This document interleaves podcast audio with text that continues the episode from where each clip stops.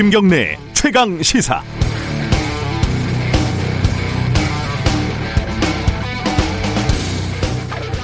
어제 윤석열 검찰총장이 출석한 법사위 국정감사를 보면서 어쩔 수 없이 지난해 7월 그 혼란스러웠던 인사청문회를 떠올릴 수밖에 없었습니다. 윤석열 총장은 한때 자신을 의로, 의로운 검사라고 다소 로맨틱한 글을 쓰기도 한 연수원 동기 박범계 의원에게 과거에는 저에 대해 안 그러셨지 않냐 이렇게 눈물까지는 아니고 목소리에 나를 세워 쏘아 붙였습니다. 영화 봄날은 간다에 나오는 사랑이 어떻게 변하니? 라는 대사가 생각이 나더군요. 봄날은 진지게 갔고 이제 겨울입니다. 사실 작년 인사청문회 때에도 이미 지금 추미애 장관이 수사 지휘권을 발동한 부인 장모와 관련된 여러 의혹들이 제기가 됐었고 대윤, 소윤 이 얘기도 나왔고 심지어 소윤의 형 뭐 의혹과 관련해서는 윤 총장이 거짓말한 사실까지 들통이 나기도 했습니다. 여당 의원들은 자료를 10번 봤는데 문제가 없다. 정권을 가리지 않고 소신 있게 수사할 총장이다. 경쟁적으로 따뜻한 방패가 되어주면서 차마 눈뜨고 볼 수 없는 애틋한 장면을 연출했었습니다. 어느 유명한 기자라는 사람은 방송에 출연해서 취재를 해봤는데 윤 총장은 아무 문제가 없다. 기자로서는 차마 입에 담을 수 없는 그런 부끄러운 발언을 당당하게 했던 이런 아름다운 장면도 있었죠. 당시에 윤 총장의 거짓말을 보도했던 뉴스타파가 당시 윤 총장 지지자들 지금은 아마 아닐 겁니다. 한동안 큰 곤욕을 치렀던 아련한 기억도 있습니다. 물론 여당 쪽이 어, 사랑에서 증오로 변한 반면에 야당은 증오에서 사랑으로 움직였습니다. 사랑은 움직이는 거야 라는 전설적인 광고 카피 전설이 될 자격이 충분한 것 같습니다.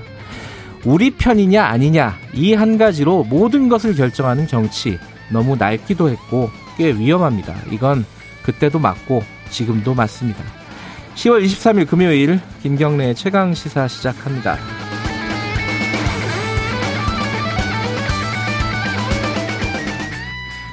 김경래 최강 시사는 유튜브 라이브 열려 있습니다. 실시간 방송 보실 수 있고요. 샵 9730으로 문자 보내주세요. 짧은 건 50원, 긴 건 100원입니다.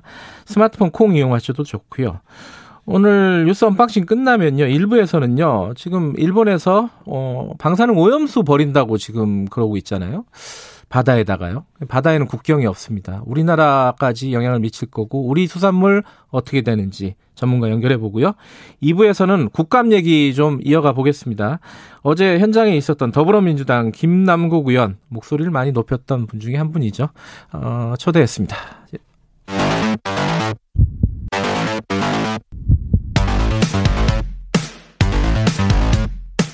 오늘 아침 가장 뜨거운 뉴스 뉴스 unboxing 네, 뉴스 unboxing 어, 금요일은 혼자 외롭게 나오십니다. 민동기 기자 나와 있습니다. 안녕하세요. 안녕하십니까. 어, 윤석열 총장 그 청문회 아, 청문회가 아니죠. 하도 분위기가 청문회 같아가지고 그죠. 어 국정감사는 아침부터 시작해가지고 몇 시에 끝났어요 도대체? 새벽 1 시쯤에 오늘 새벽 1 시쯤에 아, 끝났다고 합니다. 다들 체력이 대단합니다. 아, 정말 놀라운 것 같아요. 음, 네. 한 시간 보고 있기도 힘들던데. 그렇습니다. 예. 어제 나왔던 말이 워낙 많아가지고 이게 정리가 잘 쉽지가 않을 것 같아요. 어쨌든 한번 정리를 해보죠. 어, 가장 중요한 말이 뭐라고 들리셨습니까? 추미애 법무부 장관의 수사 지휘권 발동이 있지 않습니까? 네. 위법하고 부당하다. 윤석열 검찰총장이 이렇게 얘기를 했습니다. 검사들이 대놓고 말하지 않아서 그렇지 일선에서는 다 위법 부당하다고 생각한다라고 얘기를 했고요. 네. 국정감사 초입부터 중상모략이라는 말은 내가 쓸 수 있는 가장 점잖은 단어였다라고 얘기를 해서 네, 시작부터 큰 네. 뉴스를 만들어주고 그렇습니다. 시작을 했죠. 이 네. 발언은 아마 추미애 법무부 장관이 중상모략이라고 화내기 화부터 내기 전에 성찰과 사과를 먼저 말했어야 한다에 대한 반박으로 보이고요. 네. 근데 일각에서는 그 수사 지휘권을 수용을 해놓고서는 국정감사장에서 이렇게 뒤늦게 비난을 하는 게 온당한 태도냐 이런 음. 또 비판도 제기가 됐습니다. 야, 그때는 왜 다 수용해놓고 지금 와서 국정감사장에서 이러는 게 온당하냐 또 이런 비판도 나왔습니다. 그리고 또 이제 하나 그 감사장에서 논란이 됐던 게 이 총장하고 그러니까 검찰총장과 장관의 관계에 대한 질문과 대답이 오갔어요. 그렇습니다. 굉장히 논쟁적인 부분이었어요. 예. 그러니까 윤 총장의 발언은 법리적으로 총장은 법무부 장관의 부하가 아니다 이런 얘기를 했는데요. 음, 부하가 아니다. 그렇습니다. 예. 그러니까 장관은 정치인이고 정무직 공무원인데 네. 만약에 검찰총장이 장관의 부하라면 검찰 수사라든가 소추가 정치인의 지위에 떨어지게 된다. 음. 이러면 검찰의 정치적 독립이나 사법적 중립과는 거리가 먼 얘기다. 음. 이게 이제 윤 총장의 주장이거든요. 네. 뭐또 들어보면 일견 타당한 것처럼 좀 들리기도 해요. 그렇습니다. 예. 그러니까 곧바로 또 추미애 장관이 자신의 페이스북에 검찰총장은 법상 법무부 장관의 지휘 감독을 받는 공무원이다. 딱 이렇게 페이스북에 또 적기도 했습니다. 이게 이거 참 굉장히 중요한 문제일 것 같아요. 앞으로도 두고두고 이게 논쟁거리가 될 것 같아요. 그렇습니다. 그렇죠. 예. 아마 한 중간쯤이 아닐까. 이게 독립이 중요한데 그렇다고 마음대로 하라는 건 아니잖아요. 그렇죠. 그러니까 예. 이게 어, 이 추미애 장관이 얘기한 것과 이 검찰의 독립성을 중요시하는 윤석열 총장이 얘기한 것에 한 어디쯤이 아닐까라고 네. 생각이 들어요. 이건 나중에 좀 진짜 이 법 관련된 체계 뭐 철학 이런 전문가랑 한번 얘기를 나눠보고 싶은 네. 생각도 들더라고요. 그리고 또 하나가 이 중앙지검장 시절에 사주들 언론사 사주들을 만났었잖아요. 네. 이 부분에 대해서는 대답이 좀 모호하더라고요. 뭐라고 했어요? 사실 저 같은 경우는 몇 가지 대답을 듣고 싶은 그런 질문이었는데 그 중에 하나였어요? 그 중에 어. 하나였는데 그런 거는 즉답을 또 피했습니다. 네. 그러니까 서울중앙지검장 시절 조선중앙일보 사주를 만났느냐 이렇게 물으니까 네. 상대가 있기 때문에 답을 할 수 없다 이렇게 얘기를 했고요. 예.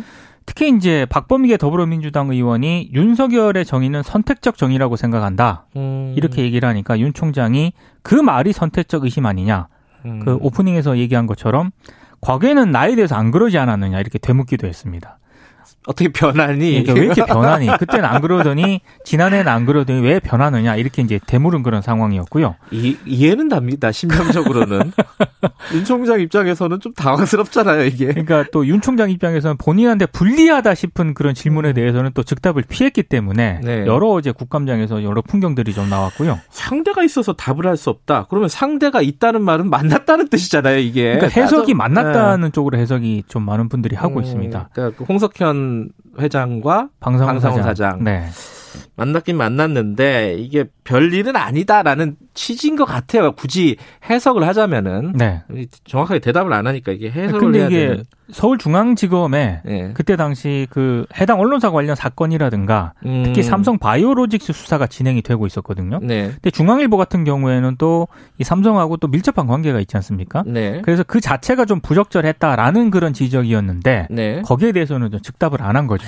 그리고 어제 사실은 어 여당 의원들은 약간 좀 당황했을 수도 있는 발언이었는데 문재인 대통령이 어떤 메신저를 통해서 총장에게 총선 이후에 뭔가를 전달했다는 거 아니에요? 그러니까 믿을 만한 메신저라는 표현을 썼거든요. 어허. 윤 총장이. 예. 4월 총선 이후에 문재인 대통령으로부터 임기를 마치라는 전언을 들었다.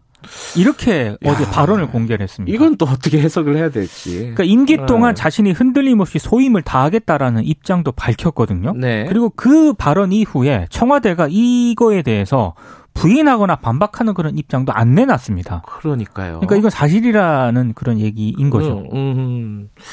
음. 이건 어떻게 받아들이는지 김남국 의원한테 한번 물어봐야 될것 네, 같습니다. 네, 네. 이제 사실은 여당 쪽에서는 명시적으로 얘기하는 사람들이 그렇게 많지는 않았지만 어쨌든 일부에서는 사퇴하라는 얘기가 나왔거든요. 그렇죠. 이미 예. 이미 나온 지가 한참 됐는데 대통령의 뜻은 달랐다라는 취지잖아요. 이게 그것도 이제 총선 이후에 그런 음. 메신저를 통해서 전달을 했다라고 하는 거는 음. 다르게 해석이 가능한 그런 대목입니다. 본격적으로 지금 최근 논란이 되고 있는 옵티머스 라임 사건 관련해서 좀 여쭤보면은 옵티머스 관련해서는 어, 검찰이 수사를 제대로 못한 거 아니냐는 질타가 좀 있었습니다. 그러니까 이게 대표적인 게 이제 전파진흥원이거든요. 네. 2018년 10월 옵티머스에 748억을 투자를 했다가 네. 이게 이제 감사에서 부적격 업체에 투자했다고 지적을 받습니다. 네. 그러니까 그때 당시 이제 전파진흥원이 김재현 옵티머스 대표 등을 서울중앙지검에 수사 의뢰를 하거든요. 공공기관이니까 그렇습니다. 이제 자기들이 수사를 잘못했다는 뭔가 결론이 나오니까 네. 얘들이 사기꾼인 것 같다 이런 식의 이제 수사 의뢰를 했다는 거죠. 그렇죠. 근데 서울중앙지검이 지난해 5월 증거불충분으로 무혐의 처분을 내립니다. 아, 오래, 당시 오래됐네요. 지난해 5월이면. 그렇습니다. 음. 그러니까 당시 서울 중앙지검장이 윤석열 총장이었거든요. 음. 그러니까 이게 좀 윤 총장에 대한 책임이 있는 것 아니냐라고 박주민 민주당 의원 등이 어제 지적을 했는데 어디 뭐 좀 들을 만한 질문이었네요. 그렇습니다. 예. 그런데 윤 총장의 답변은 그러니까 그때 당시 나는 보고를 못 받았다. 음. 이렇게 또 답변을 한 겁니다. 그러니까 박주민 의원이 보고를 못 받았다고 하는데 관심이 네. 없었던 것 아니냐라고 물었거든요. 예. 윤 총장이 이에 대해서 내용을 알아야 관심을 갖지 않겠느냐면서 끝까지 자신의 책임을 인정을 하지 않았습니다. 아, 근데 이제 그 공무원 특히 이제 검찰도 마찬가지지만 결과에 대해서 책임을 지는 건데 그렇죠. 이런 식의 태도는 그렇게 바람직하지는 않은 것 같고 네. 라임 관련해서는 남부지검장이 사의를 표명했어요. 그러니까 어제 그 국정감사 아마 시작되기 전에 예. 그 검찰 내부 게시판에 이제 사의 표명 글을 올렸습니다. 예. 그러니까 김봉현이 천억대 횡령 사기 범행으로 수사와 재판을 받는 게 본질이다. 로비 사건은 그 과정의 일부다 이렇게 얘기를 했고요. 정치권과 언론이 유불리에 따라서 비판을 계속하고 있기 때문에 어떤 수사 결과를 내놓더라도 공정성을 의심받을 수밖에 없을 것이다. 이러면서 이제 사퇴 의사를 밝혔습니다. 근데 이제 박순철 서울 남부지검장 같은 경우에는 추미애 장관이 기용한 인사거든요. 네. 그래서 더 논란이 좀 제기가 됐고요. 네. 추 장관도 입장을 냈는데 이 중대한 시기에 검사장이 사의를 표명하는 상황에 이르게 된 점을 유감스럽게 생각한다라는 입장을 내놓았습니다. 이, 이 검사들한테 향을 제공했다는 부분 어제 JTBC 기사가 네. 어, 보셨 보셨죠? 네네. 그러니까 장 아니, 그러니까 올해 4월에 이미 검찰이 이런 동료 검사들의 비위를 알고 인지를 했다는 예, 거죠. 수사를 하고 있었다라는 그렇습니다. 건데 네. 물론 그게 또 좀더 파악을 해봐야겠지만 그 네. JTBC 보도가 맞다면은 이 지금 남부지검장이 거짓말하고 있는 거거든요. 그러니까 남부지검장도 거짓말을 하고 있는 거. JTBC 네. 보도가 사실일 어, 경우를 네, 전제로 해서요. 네. 이거는 좀 파악을 해봐야 되는 그렇습니다. 문제인 것 같습니다. 네. 아, 이 얘기는 뭐 나중에 조금 더 하도록 하고요. 여기까지 하고 어, 국감에서 어, 강훈식 의원이 게임하다가 포착이 됐다. 이거는 뭐 넘어가죠. 뭐 3년째 게임을 하고 계신 것 같은데 큰 웃음을 예, 주셨습니다. 예, 앞으로 안 하겠다고 하니까. 네. 예. 자, 그 어제 CJ 택배 쪽에서 사과를 했습니다. 지금 계속 사망 사건이 발생하고 있고 네. 특히 과로사로 의심되는 경우가 많기 때문에 어떤 방침을 내놨어요 지금? 지금 그 분류 작업 시간에 이 택배 노동자들이 계속 투입이 되면서 그렇죠. 대여섯 시간을 거기에 묶여 있다는 거 아니에요? 그렇죠? 그렇습니다. 이거에 대해서 계속 논란이 제기가 됐었는데요. 일단 여기에 한 인력을 4천 명 투입하겠다라고 음, 밝혔습니다. 네. 다음 달부터 단계적으로 투입하겠다는 그런 방침을 밝혔고요. 네. 그리고 초과 물량 공유제 도입도 검토 중이라고 하거든요. 네. 그러니까 기존에는 한 지역에 물량이 몰리면 기사 한 명에게 부담이 과중되는 그런 구조였는데 그렇죠. 그렇죠. 이 초과 물량 공유제가 실시가 되면 택배 기사 서너 명이 한 팀이 되기 때문에 네.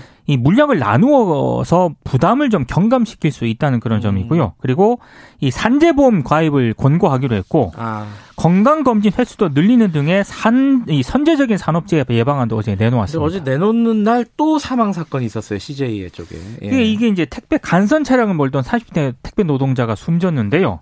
특히 이제 간선 차량을 모는 이 택배 노동자들 같은 경우에는 그러니까 직접 배달하는 사람은 아니고 그렇습니다. 그렇죠? 허브 네. 지역에 예, 이제 예. 물품을 이제 예. 배달하는 그런 분인데 주로 야간하고 새벽에 근무를 많이 하거든요. 아, 근무 시간이 뭐 20시간이 넘고 어떤 날은 뭐 30시간이 넘고 이렇더라고요. 그러니까 트럭이나 간이 휴게실, 의자 등에서 쪽잠을 자면서 며칠씩 집에 못 들어가는 그런 날도 많기 네. 때문에 예, 택배 노동자 과로사 대책위에서는 이것도 역시 과로사다 이렇게 주장을 하고 있고요. 예. 심지어 그 이번에 숨진 강모 씨 같은 경우에는 지난 18일에도 출근한 지 20시간 뒤에야 예. 귀가를 했다가 5시간 뒤에 바로 출근한 것으로 파악이 되고 있습니다.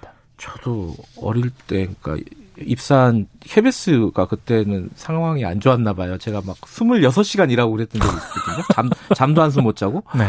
진짜 죽을 것 같더라고요. 하루만 그렇게 해도. 그 피곤함 며칠 갑니다. 예. 예. 어, 그 시간이 없어도 이건 간단하게 좀 말씀을 드려야 될 것 같습니다. 그 독감 백신 때문에 사망한 사람들이 지금 급격하게 늘어났습니다. 아, 때문은 아니고 어, 백신을 맞고 그 네. 이후에 숨진 사람들이 그러니까 네. 28건 발생을 했거든요. 아이고야. 이것도 이제 서울, 경기 등 수도권을 포함해서 12개 시도에서 발생을 했는데 일단 질병 보건 당국은 독감 백신과 사망 간의 인과관계가 확인되지 않았기 때문에 네. 일단 접종은 예정대로 진행을 하겠다라는 그런 입장인데요. 네. 근데 제조 번호가 같은 백신을 받고 사망한 경우가 또 확인이 됐습니다. 그러니까 그 정은경 청장이 두 건 이상 나오면은 이런 네. 상황이 이제 그, 그 백신을 폐기하겠다라고 했잖아요. 그렇습니다. 결정을 어떻게 할지 오늘 그 대책을 논의한다라고 음. 하거든요. 네. 그 논의 결과를 좀 지켜봐야 할 것 같습니다. 네, unboxing 여기까지 듣겠습니다.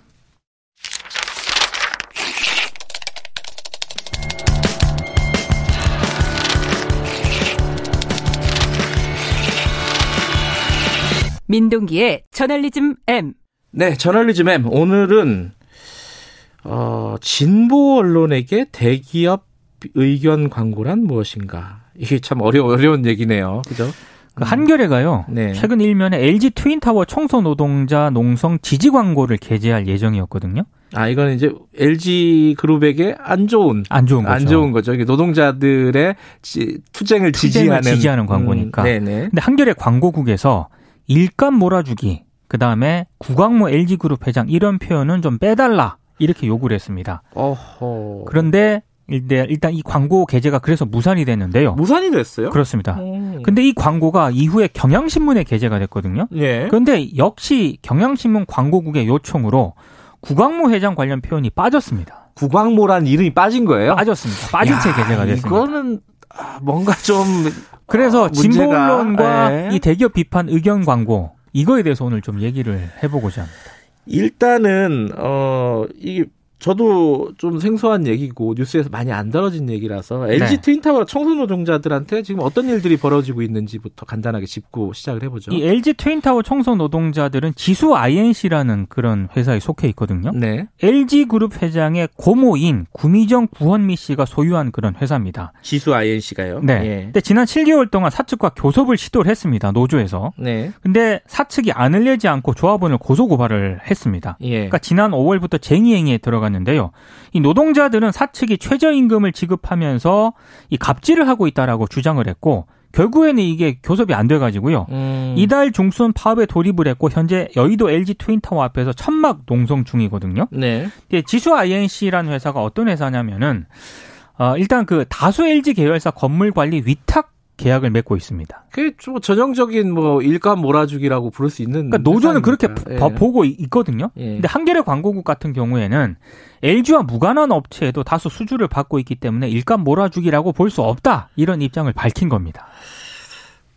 근데 한겨레도 이거 관련해서 기사를 썼겠죠 아마 이 이 그 뭐 의경 광고 전에 이 청소 노동자들 관련해 가지고 2015년에 이 지수 INC와 관련된 기사를 썼거든요. 그때는 이 지수 INC가 일감 몰아주기 규제를 피해가는 업체다 이렇게 비판적인 기사를 쓴 자기들이 썼는데 쓴 곳이 한겨레입니다. 예. 물론 법적으로 그러니까 공정법상으로 일감 몰아주기에 해당 안 될 수는 있지만은 네. 우리가 통상적으로 상식적으로 생각할 때는 일감 몰아주기잖아요, 이게. 그러니까 요걸 어. 교묘하게 피해가고 있다. 이렇게 어. 이제 한겨레가 비판을 했었거든요. 네. 근데 이번에 일감 몰아주기라는 표현은 좀 빼달라. 이걸 노조 측에 요구를 했는데 노조가 수용을 안 하니까 광고 게재를 안 한 겁니다. 이게 어 사실은 의견 광고 같은 경우는 모든 신문들이 다 하잖아요. 네. 근데 때 뭐 잊을만 하면 한 번씩 논란이 되는 게 사실 진보 쪽 언론들입니다. 이거 뭐 왜 그런 거죠? 이게. 그러니까 보수 신문 조중동 같은 경우에는 예. 그 정광훈 목사라든가 이런 일방적인 의견 광고가 실렸다 하더라도요. 실려요. 무리한 거. 예. 내부에서는 별로 이제기가 별로 없습니다. 음. 뭐 비판적인 목소리도 안 나고 대부분 언론 시민 단체들이 비판을 제기를 하거든요. 음. 근데 이제 한겨레나 경향신문 같은 경우에는 특히 의견 광고와 관련해서 네. 아, 그 경향신문과 한겨레가 펼쳐온 논조 있지 않습니까? 예. 뭐 대기업의 비판적이라든가 혹은 뭐 박근혜 전 대통령이라든가 이재용 삼성전자 부회장의 사면과 관련해서도 굉장히 비판적이었는데 네. 여기에 반하는 의견 광고가 몇 번 실렸거든요. 예. 그럴 때마다 이제 안팎에서 굉장히 문제가 됐습니다. 음. 특히 이제 한겨레 같은 경우에는 2015년 박근혜 정부 때 네. 국정교과서 홍보 광고를 게재해서 굉장히 논란이 컸었거든요. 아. 그때 한겨레가 광고 게재 준칙을 마련을 합니다. 예. 그러니까 논조와 상관없이 표현의 자유를 존중한다는 원칙에 따른다. 광고 내용이 사실인지 광고주에게 입증을 요구할 수 있다. 다만 타인의 권리를 침해하는 뭐 광고, 차별적인 표현의 광고 등은 거절한다. 음. 이런 어떤 그런 준칙을 마련을 하긴 했는데 문제는 이번에 그 LG 트윈 타워 그 광고 있지 않습니까? 네. 그 청소 노동자들 지지 광고가 아, 개재가 될 때까지는 이 광고심의위원회가 열린 적이 없다는 겁니다. 아, 그 만들긴 만들어 놨는데. 네. 아, 약간 좀 형식적으로 만들어 놓은 형식적으로 만들었지 있네요. 않았느냐라는 그런 네. 비판이 제기가 됐고요. 그래서 이번에 한겨레가 내부 기구인 광고심의위원회를 통해서 편집국의 의견을 구했거든요. 예. 편집국은 그 노조가 제시한 원안이 대체로 무방하다 이런 아. 입장을 밝혔어요. 예. 근데 만약에 수정이 만약에 불가피하다면은 주주 몰아주기로 좀 바꾸면 어떻겠느냐 아, 표현을 일, 간 몰아주기가 예. 아니라 아 이게 뭐 그게 50보 100보인데 이게 참 그래서 이렇게 예. 제안을 했는데 이걸 이제 노조 쪽에서 안 받은 거죠. 아 노조에서 안 받아서 경향신문에 갔다. 그럼 경향신문은 노조가 원하는 대로 의견 광고 나간 거예요? 구광모 회장과 고모 그리고 일감 몰아주기 표현이 삭제된 채 게재가 됐습니다. 아 경향신문에서도 뺐어요. 그 뺐습니다. 이름을 예. 구광모라는 이름을 빼고 고모도 빼고 뺐습니다. 약간 좀 안고 없는 찐빵 같은. 근데 이제 노조 네. 쪽에서는 투쟁을 알리려는 목표라도 성취하자는 뜻에서 음. 일단 광고를 냈다는 입장인데요. 근데 이게 경향신문 광고 게재가 특히 논란을 빚고 있는 게 이제 노조하고 이제 액수 조정을 할 거 아닙니까? 예. 40%를 단가를 높게 받았다고 합니다. 어, 오히려 이게 사회적 약자고 뭐 이런 면은 좀 낮추는 게 관례 아니었나요? 이런 근데 이제 구광모 회장과 가족 관련 부분에 대해서는 광고 매출에 리스크가 있기 때문에 예. 이 리스크 비용을 좀 더 받아야겠다 이런 취지였다라고 하는데요. LG LG에서 광고 안 줄 수도 있으니까 뭐 이런 뜻이네요. 속으로 보면은. 그렇습니다. 예. 근데 이제 경향신문하고 한겨레 같은 경우에는 대기업에 그나마 좀 비판적인 목소리를 예. 내왔던 신문사잖아요. 네. 근데 그런 곳에서 이런 풍경을 보는 것 자체가 대기업에 점점 약해지고 있는 한국 언론의 좀 자화상을 보는 것 같아서 좀 씁쓸합니다. 목구멍이 포도청이다. 네. 말이죠. 씁쓸하네요. 네. 자, 한 주간에 고생하셨습니다. 고맙습니다. 고맙습니다. 저널리즘 M 민동기 기자였고요. 지금 시각은 7시 41분입니다. 최강 시사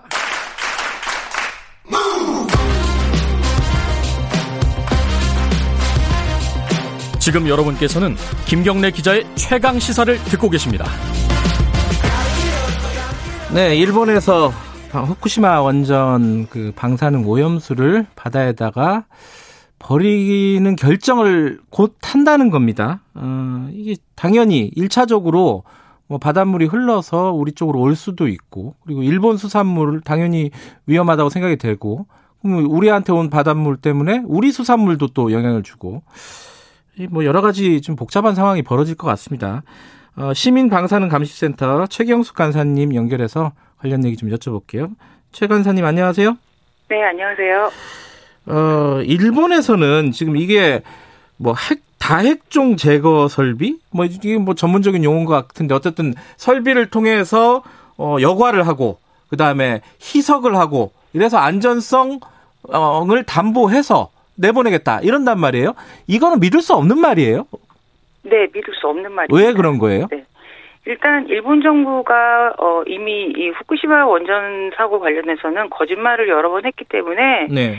네, 신뢰도가 많이 떨어져 있고 네.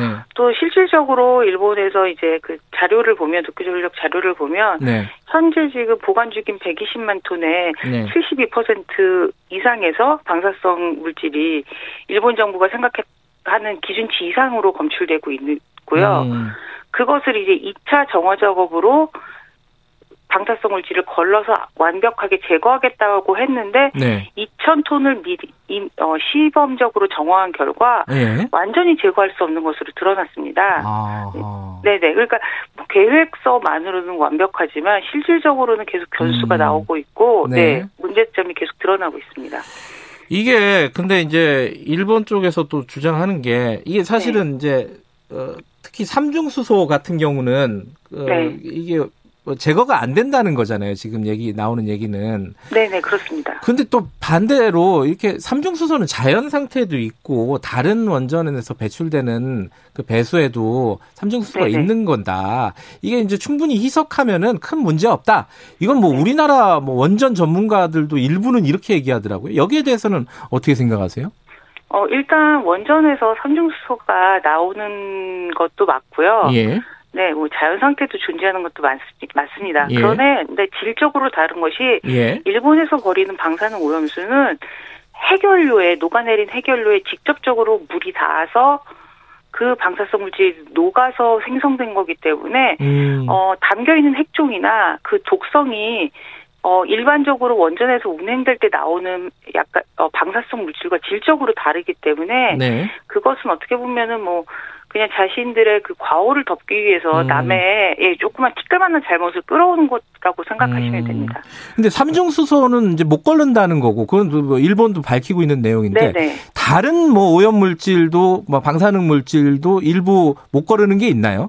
네, 지금 현재 원래 62종의 네. 핵종에 관해서 그 방사성 물질을 제거하게 되어 있는데 네. 실질적으로 스트론튬이나 안티몬, 코발트 뭐 이런 방사성 물질들이 네. 완벽하게 제거되지 않고 음. 또 원래 그 62종의 에서 관리되지 않던 탄소 14나 네. 티타늄 99 같은 어, 핵종들이 일본 정부가 생각했던 것보다 훨씬 더 많이 잔류하고 음. 있는 것으로 나타나서 네. 네네 아, 과연 그 알프스 그 다액종 제거 설비로 예. 제거하는 그 성능을 믿을 수 있나 예. 근본적인 내 의구심을 가질 수밖에 없습니다. 그 다액종 제거 설비를 알프스라고 부르는군요. 아, 네 네 네. 그 참 이름이 참 반어적이네요. 네 네. 근데 지금 120만 톤, 그뭐 언론에 나오는 거 보면 뭐 123만 톤 이렇게 얘기하던데 이게 네네. 양이 가늠이 안 돼요 저희 머릿 속에 어느 정도 양이에요 이게?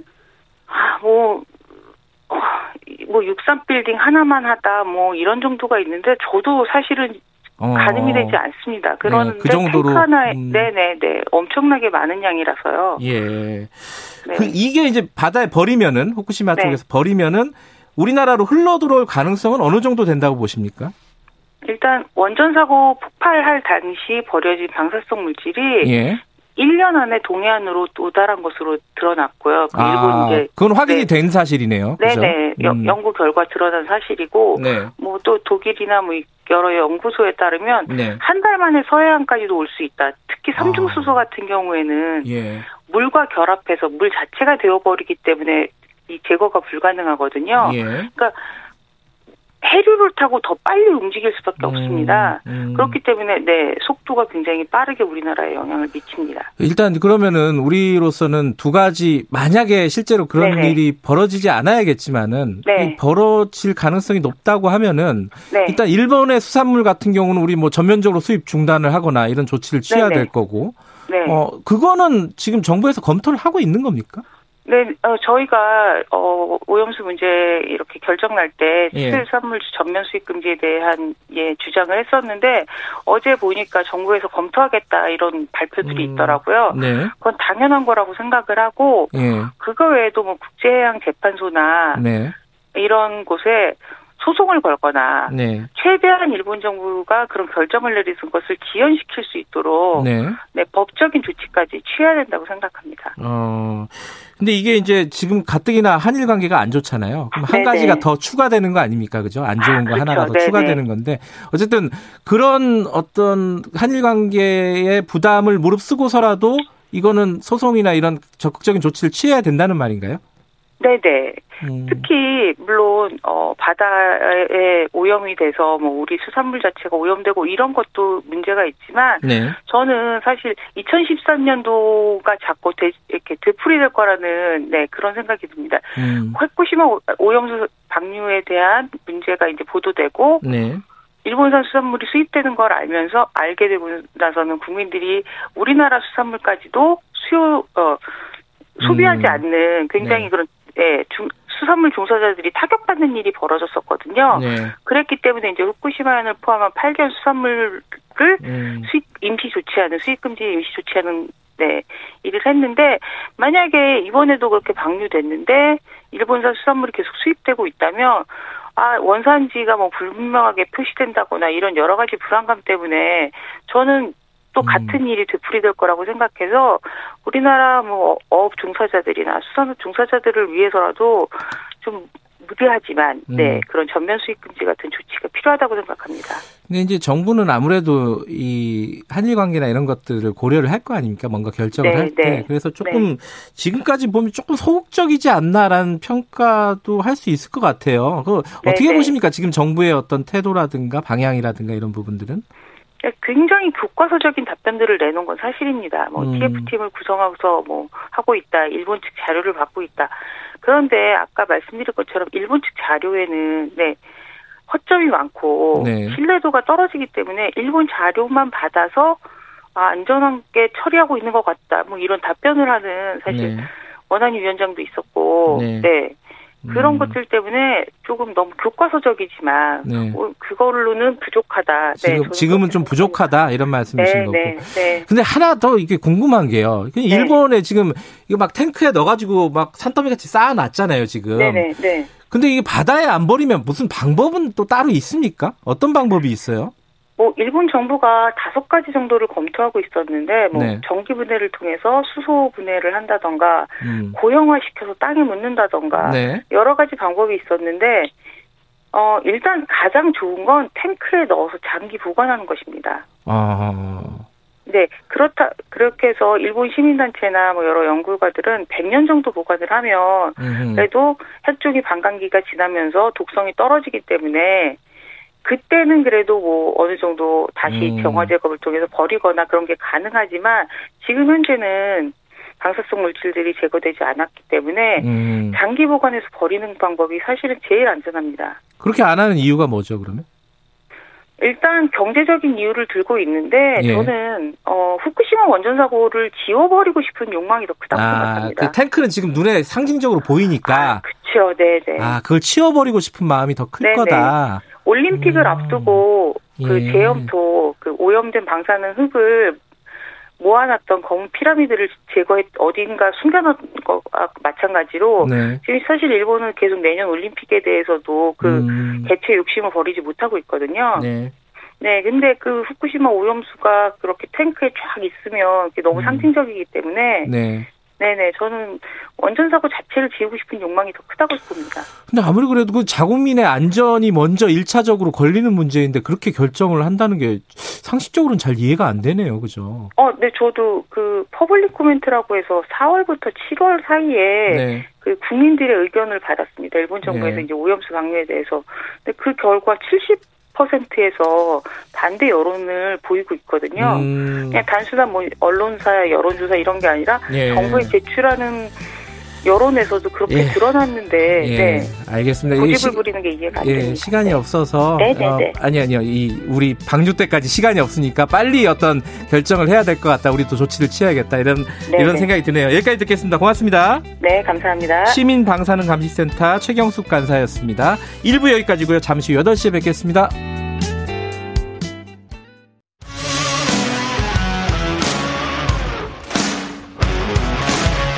뉴스타파 기자 김경래 최강 시사.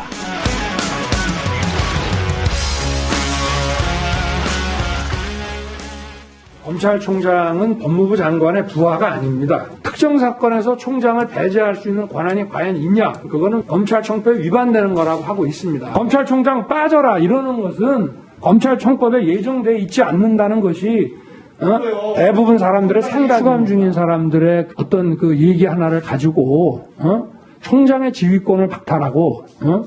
또뭐 검찰을 이렇게 공박하는 거는 그거는 정말 좀 비상식적이라고 저는 생각합니다. 무슨 근거로 검찰총장도 이 부실 수사에 에? 관련돼 있다라는 취지의 발표를 했는지 저는 도저히 이해할 수가 없고 중상모략이라는 단어는 제가 쓸 수 있는 가장 점잖은 단어라고 저는 생각합니다.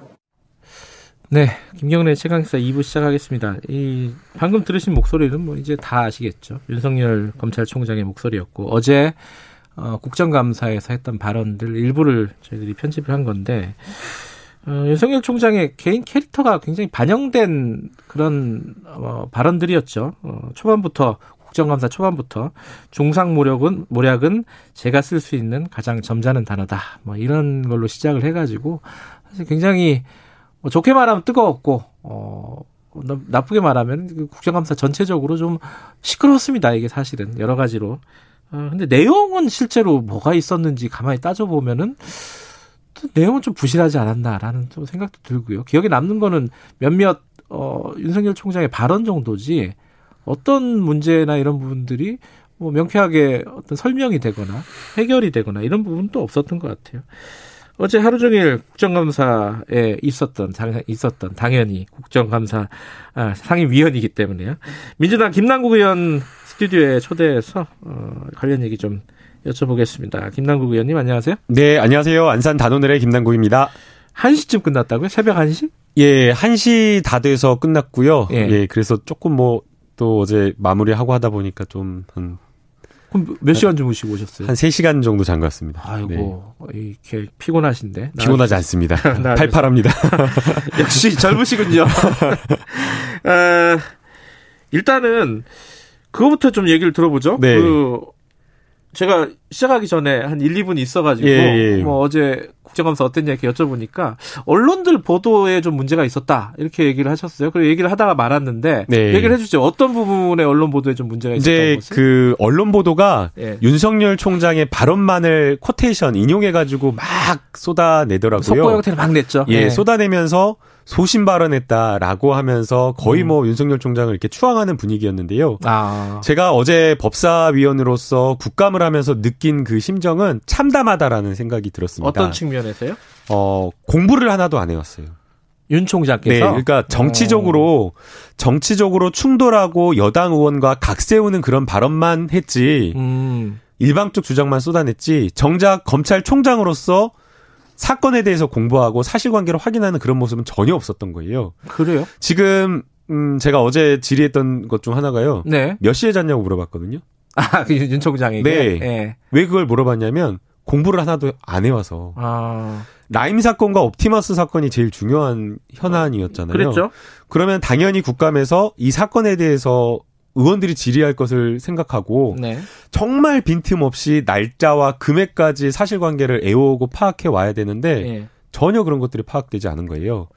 특히나 지금 이제 엊그저께 문제가 되었던 한국전파진흥원에서 라임 사건과 관련돼서 이미 수사를 해가지고 네. 이게 지난해 불기소 처분되지 않고 기소만 되었다고 하더라도 1조 몇천억의 피해를 막을 수 있었다라는 게 그 뒤에 이제 상당수 공공기관이나 이런 투자들 그리고 개인 개인들 다 들어온 예, 거거든요. 이루, 그래서 예, 예, 그래서 그 불기소 처분이 아니라 수사만 됐으면 음. 막았을 것이다라고 했는데 이거 질문하니까 정결 처리해서 본, 본인은 잘 모른다. 음. 정결 처리하면 자기가 모른다는 게 이게 면피가 되나요?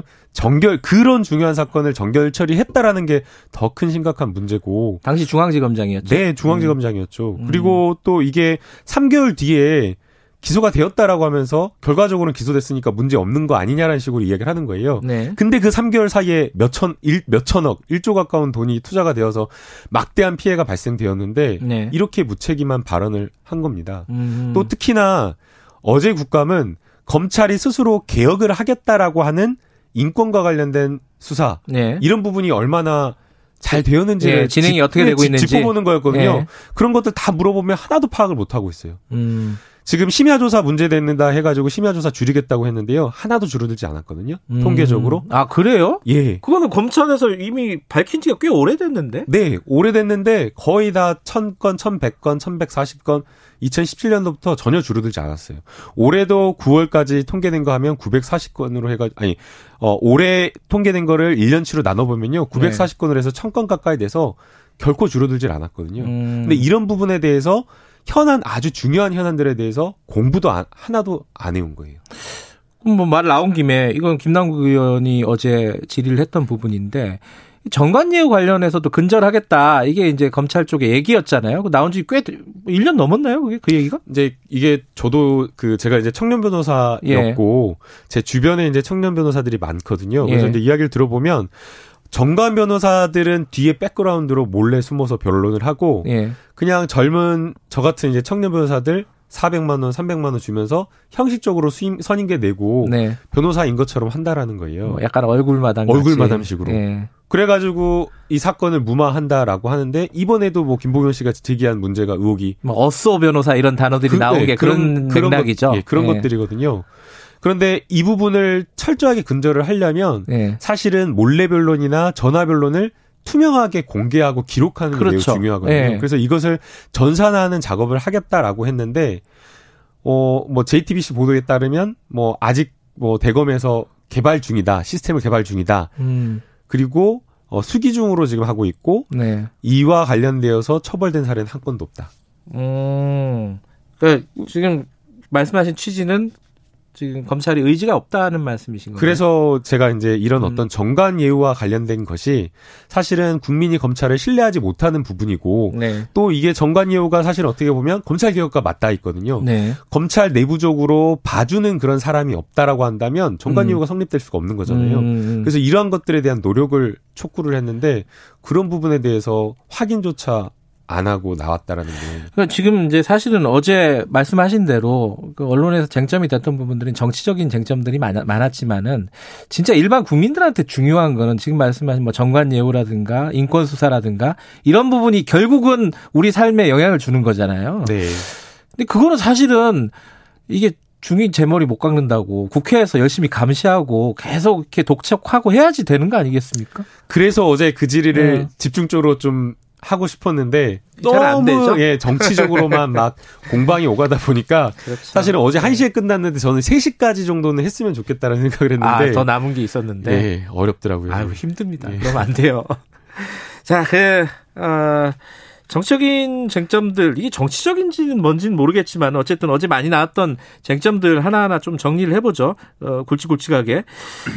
이 제가 생각할 때 앞으로 두고두고 논란이 될 부분 중에 하나인데 총장과 법무부 장관의 관계 그러니까 뭐 일종의 행정부에 소속돼 있잖아요. 검찰청 검찰청도 뭐 외청이니까요, 그죠? 네. 소속이 돼 있지만은 근데 관계가 좀 특수하단 말이에요. 일반적인 공무원 조직과는 또 다른 느낌이 있어요. 네. 그래서 내가 검찰총장 부 아, 검찰총장이 법무부 장관 부하가 아니다 이런 얘기를 했고 어, 뭐 추미애 장관은 아, 지위를 받는 어, 장관의 지위를 받는 공무원일 뿐이다 이런 취지의 얘기를 서로 간에 했단 말이에요. 장외에서 했지만 물론 추미애 장관은 이거 어떻게 보십니까 이거? 우선은 부하라고 말을 하는 사람이 어느 누구도 없었습니다.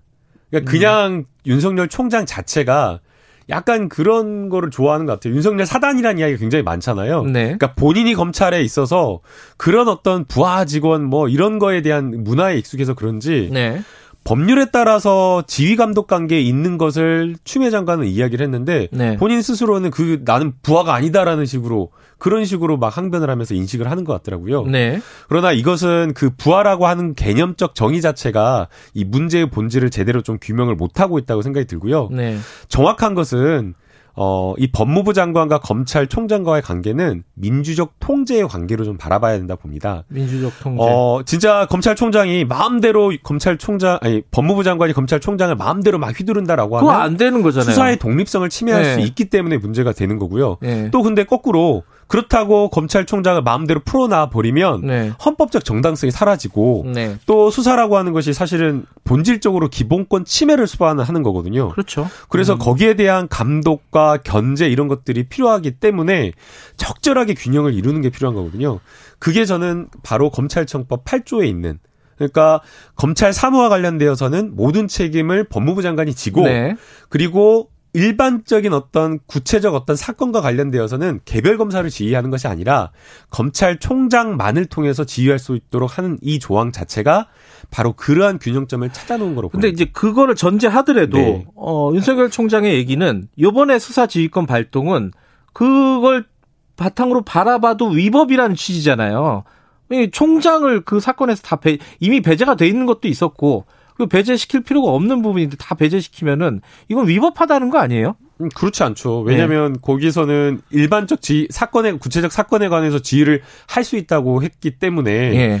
법률에 근거해서 한 것인데 위법하다라고 판단하는 근거 자체가 없는 거죠. 음. 그래서 자꾸만 이제 계속해서 이제 반복적으로 윤석열 총장이 법률을 벗어났다라고 이야기를 하는데 네. 그렇게 볼 만한 근거가 없습니다. 본인은 이게 소송을 할 수도 있었지만은 소송을 하면은 너무 혼란스러워져서 참았다 이런 취지잖아요. 이미 소송, 소송 가기 전부터 혼란스럽게 만드셨죠. 예. 그래서 그거는 저는 오히려 맞지 않다라고 보이고요. 예. 어, 좀 받아들이기 어려운 어떤 점이 있다고 하더라도 네. 사실 검찰총장은 네. 어 본인을 본인만의 어떤 검찰, 본인만의 어떤 검사로서의 직을 하는 것이 아니라 검찰을 대변을 하는 거고 네. 또 검찰총장으로서 조직을 이끄는 그런 어떤 직이라는 걸 생각했을 때 조금 더 정치적으로 민감한 부분에 있어서 신중한 모습을 보였어야 됐는데 좀 그러지 못해서 좀 많이 아쉬웠다는 음. 생각이 들어요. 이번에도 나오니까 중상 모략이라는 이런 표현을 쓰고 또 지난번에 신임 검사들한테 있는 자리에서는 뭐 독재와 독재? 관련된 음. 그런 어떤 정치적으로 오해가 분명히 있을 만한 표현들이잖아요. 근데 네. 이것들을 서슴치 않고 이런 것들을 계속 하는 게 알겠습니다. 너무 좀 잘못됐다는 저는 생각이 듭니다. 물어볼 게 많은데 아, 뭐 중요한 것만 여쭤보죠. 근데 어제 청문회 보면서 뉴스에도 많이 나왔고 사람들이 저도 마찬가지고 1년 한 3개월 전 어, 2019년 7월 윤석열 총장 인사청문회를 많이 떠올렸습니다. 어, 윤석열 총장에 대한 사랑과 애정이 넘쳐나던 민주당이 그 인사청문회 기억하시잖아요. 그때는 뭐 의원이 아니셨으니까 뭐 직접 현장에 계시지는 않았지만은 그좀 뭐랄까 민망한 거예요 서로 간에 보는 네. 사람도 좀 민망해요. 이거 어떻게 국민들 어떻게 받아들여야 돼요? 이게 너무 아이러니더라고요. 그래서 네. 저희도 이제 그 이번에 국감을 준비하면서 제가 보좌진들에게 네. 지난 작년과 재작년 국감에 야당 의원님들 하신 것들 공부하면 된다. 아니 근데 그게 예. 아니 이게 그때는 윤석열 총장 후보가 어, 민주당 편일 것 같으니까 그렇게 편 들어줬고 요번에는 우리 편이 아닌 것 같으니까 이렇게 막 공격하고 이렇게 바라보는 시각이 있단 말이에요. 이제 국민들 눈에는 분명히 네. 그렇게 보여질 수 있다라고 보입니다. 그러나 네. 이제 1년의 윤석열 총장의 그 수사 조직을 이끌었던 검찰 조직을 이끌었던 부분을 분명하게 저는 평가할 수 평가할 수밖에 음. 없다라고 보이고요. 어 아마 문재인 대통령께서 임명하면서 그리고 더불어민주당 여당이 기대했던 것은 정부의 워치독, 그러니까 견제하고 감독하는 그러한 어떤 역할을 검찰이 해달라라는 그런 요청이었던 것으로 보이는데 네, 네. 윤석열 총장이 지난 5년 동안 보였던 모습은 그런 견제와 감독을 넘어서서 오히려 수사를 통해서 정치 수사를 하고 정치를 했다. 예, 대한민국을 음. 양단내는 그런 모습을 보였기 때문에 그리고 또 수사가 너무 과잉됐어요. 음. 예, 무엇보다 수사라고 하는 것은 언제나 절제되어서 행사될 필요가 있는데 예.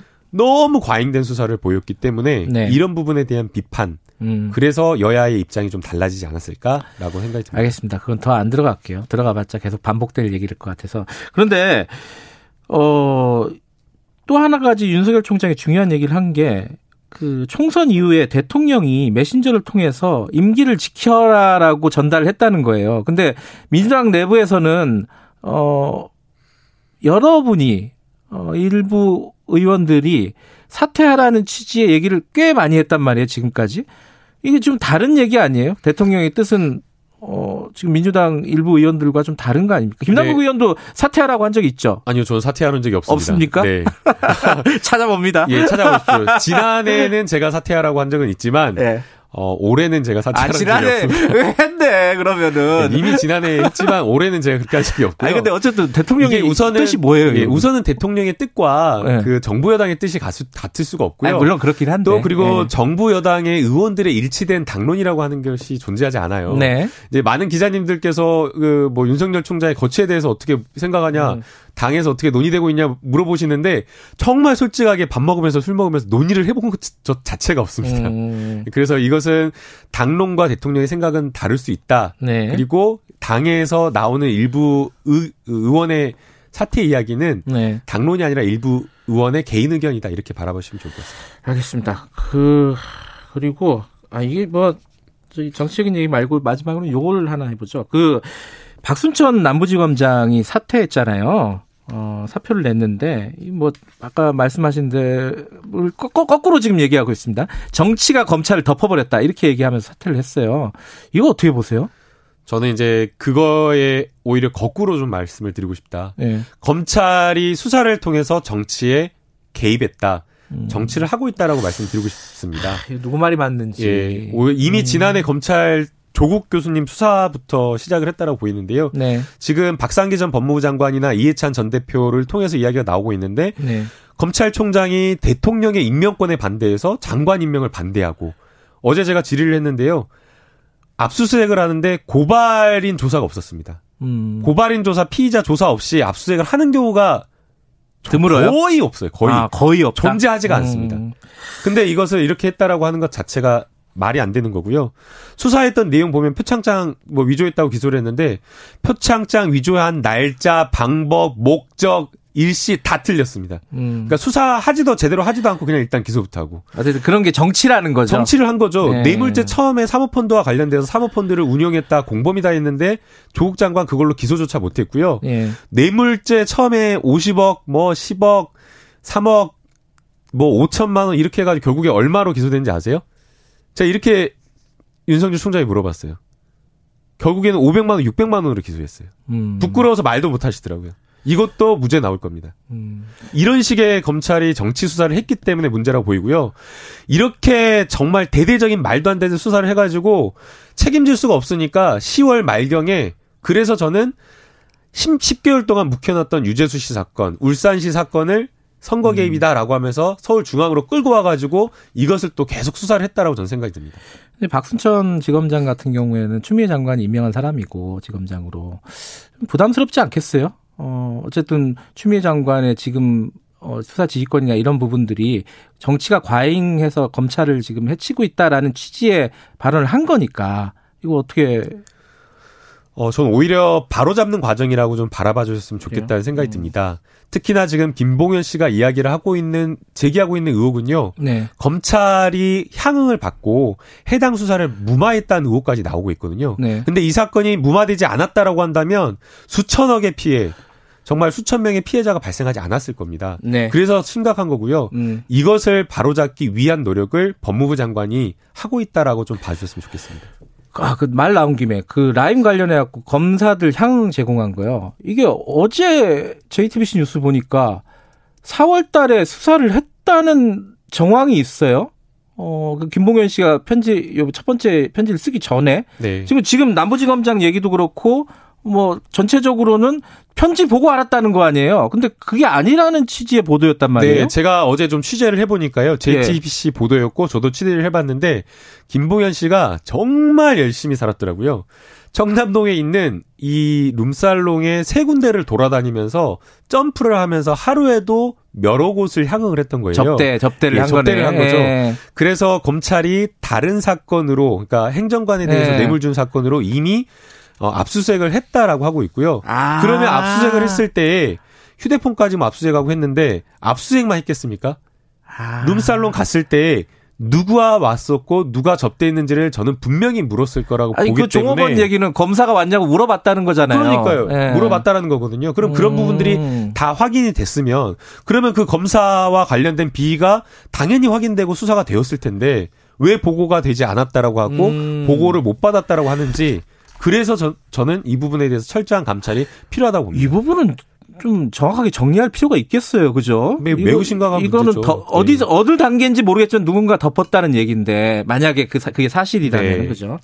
알겠습니다. 여기까지 듣죠. 고맙습니다. 네, 감사합니다. 국회 법사위원 더불어민주당 김남국 의원이었습니다. 공정하고 깊이 있게 오늘 하루 이슈의 중심.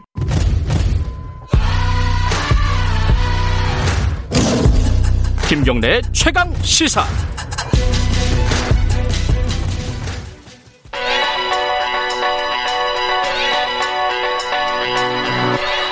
최강 시사 윤태곤의 눈.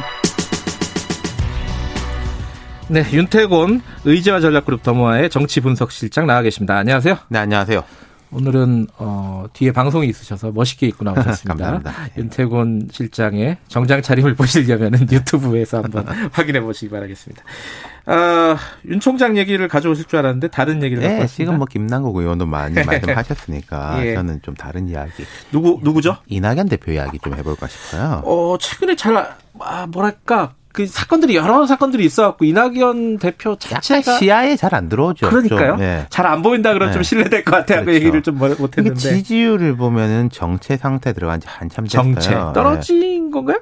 정체? 조금 뭐 조금 떨어졌는데 그 정도면 정체라고 볼 수 있어요. 음, 정체. 뭐 급락, 폭락 음. 이럴 수는 없고. 그러니까 애초에 지지율이 워낙 높았으니까 예. 거기서 더 계속 올라간다는 거가 어렵죠. 음, 네. 대선이 지금 뭐 1년 몇 개월이 남았는데 예. 마라톤이라고 하는데. 예. 근데 반면에 이재명 지사는 쑥쑥 올라왔죠. 그렇죠. 예. 그렇지만은 이제 아직 이 대표 지지율 절대 수치가 높고 뭐 조금 뒤지는 면도 있지만은 한 오차 범위 내외에 예. 이렇게 되니까. 근데 이낙연 대표 입장에서 보면 그게 있는 거예요. 경고등이 하나 들어온 게 예. 여권 지지층에서 이 지사와 지지율 격차가 좁혀지는 거. 이거 아, 많이 좁혀졌거든요. 그게 경고등이다. 그렇죠. 이건 음. 이 대표 입장에서 안 좋은 시그널이죠. 예. 이 대표가 한참 좋을 때는 뭐 전국에서 다 높았습니다. 다 1등이었어요. 뭐 음. 20대, 30대, 뭐 호남, 영남 다 높았는데 그래도 지지율을 버티는 두 축이 있는 거거든요. 중요한 두 축이 있었다. 예. 어디 어디 어디죠? 호남과 친문. 음. 이게 이제 호남의 대표적인 정치인이고 뭐 한국 정치에서 이런 말이 있었지 않습니까? 호남 불가로 네. 호남 출신 후보들은 대통령 되기는 어렵다. 영남의 비토가 세가지고 그런 걸 깰 수 있는 기대주로 꼽혀, 꼽히고 있죠 지금도. 네. 그래서 호남의 지지율이 월등히 높고 그리고 친문이라는 것은 문 대통령하고 우호적 관계고 또 상대적으로 이재명 지사는 친문하고 사이가 안 좋으니까. 뭐 지난 경선 때 한번 예. 큰 갈등이 있었고요. 예. 그런데 이 지사에 대한 그 친문 지지층의 비토가 낮아지고 있다. 제가 음. 요새 보면 이 지사가 약간 보수 쪽이나 국민의힘하고 설전을 벌이는 게 좀 전략적인 것도 있어 보여요. 예. 그게 보이시는군요. 예. 그러니까 이 지사에 대한 친문 지지층 비토가 낮아지면은 반대로 이 대표에 대한 지지 강도도 낮아지는 음. 거죠. 근데 이게 그 전에 총리 할 때는 오히려 존재감이 굉장히 높았는데 네. 대표가 되고 나서는 오히려 좀 존재감이 없다 그러니까 이런 평가도 있어요. 이게 일을 엄청나게 많이 하긴 하는데 근데 이제 눈에 띄는 게 별로 없다. 음. 이건 이 대표 쪽에서도 인정하고 있더라고요. 그래요? 예. 근데 여당 대표는 그 그거 자체로 프리미엄이 좀 있지 않나요? 그렇죠. 아 그럼요. 음. 게다가 당정 협의를 할 수 있고 그리고 예. 또 하나는 플러스 요인이 이 대표는 직전 총리지 않습니까? 그렇죠.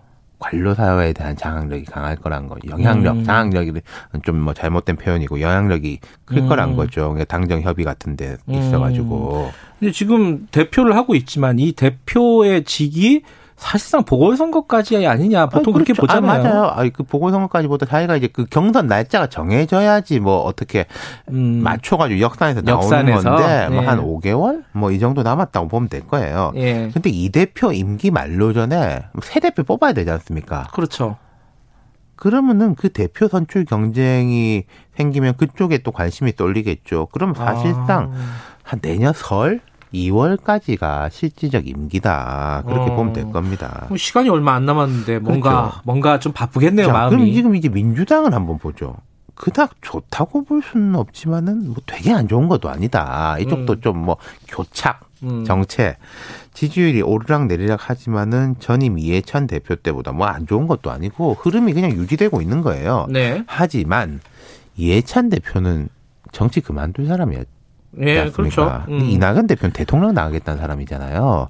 그러면은 당 대표의 구심력, 장악력 이런 게 훨씬 더 강한 게 정상이란 거죠. 그렇지 않다는 건가요, 지금? 그런 느낌이죠. 근데 이제 음. 이 대표는 이런 스탠스인 것 같아요. 내 일로 풀겠다. 아, 일로. 네. 음. 이 대표 취임 이후에 신달한 당내 조직이 뭐 상설특위 22개, 비상설특위 6개, TF 11개, 그 합치면 몇 개입니까? 39개네요. 최근 일주일 사이에도 뭐 한반도 TF, 미래주거 추진단, 소확행위원회 뭐 이런 게 추가가 됐어요. 거의 정부네요, 정부. 그렇죠. 그러니까 이게 뭐 약간 행정 조직 비슷하게 네. 돌아가는 건데 국정 운영을 세세히 챙기겠다? 나쁜 게 아니죠. 이거 음. 이낙연 스타일이기도 한데 이게 관리가 되겠냐? 39개면은 이름 외우는 사람이라도 있겠나? 음. 싶다는 거죠. 이러면은 음.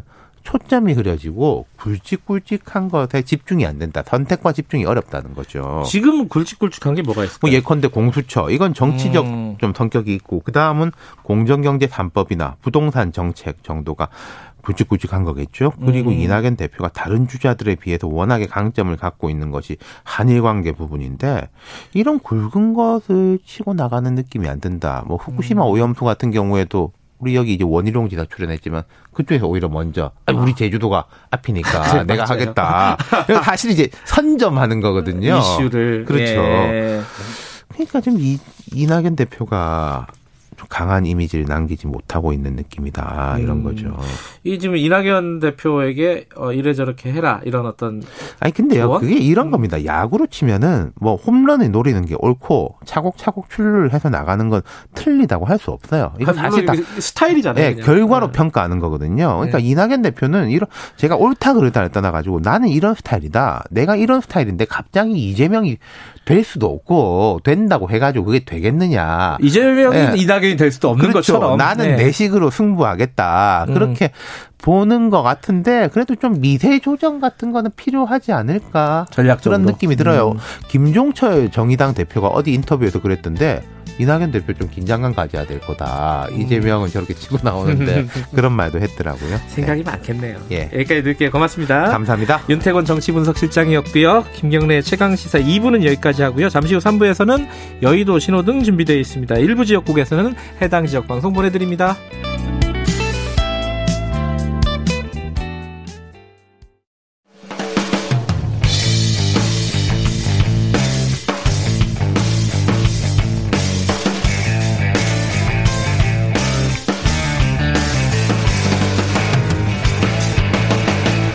김경래의 최강 시사.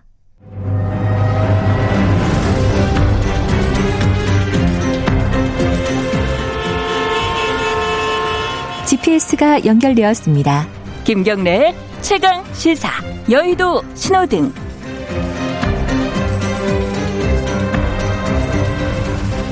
네, 한 주간에 화제가 됐던 정가 인물을 집중 탐구해 보는 시간입니다.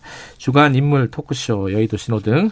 오늘도 두 분 모셨습니다. 김태현 변호사님, 안녕하세요. 아, 안녕하세요. 그리고 현근택 변호사님, 안녕하세요. 네, 안녕하세요.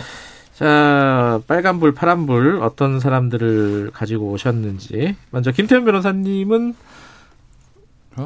예, 예, 상 예상을 저는 벗어나지 않습니다. 근데 어, 예. 윤석열 예. 검찰총장을 가져온 건 좋아요. 예. 근데 파란불인지 빨간불인지 이거는 아... 아마 사람들이 좀 다를 것 같은데. 빨간 불일 이유가 없잖아요. 아, 파란 불이다? 아니, 왜냐면은. 명확하게? 일단은 검찰총장이 어제 국감 나와서 하고 싶은 얘기 다 했어요, 본인이. 음. 그 얘기에 대해서 뭐 찬반의 양론이 있을 수 있겠죠. 여권 지지자, 야권 지지자를 갈려서. 근데 어쨌든 본인 입장에서 하고 싶은 얘기 다 했죠. 음. 임기를 채울 수 있느냐.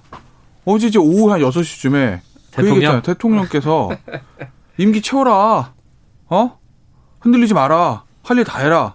그럼 임기적 공무원으로서 임명권자가 자리 보장해 주는 만큼 좋은 게 어디 있어요? 그죠? 그 거짓말은 당연히 아닐 거고 대통령 말을 어떻게 거짓말해요? 거짓말해요. 그건 네. 말도 안 되는 거지. 네. 그럼 바로 청와대에서 반박이 나왔을 건데 거기다가 말씀드릴 수 없지만 메신저를 보내서 이렇게 전달했다. 음. 총선 이후에 그 얘기 있었고 그럼 자리가 보존이 된 거예요.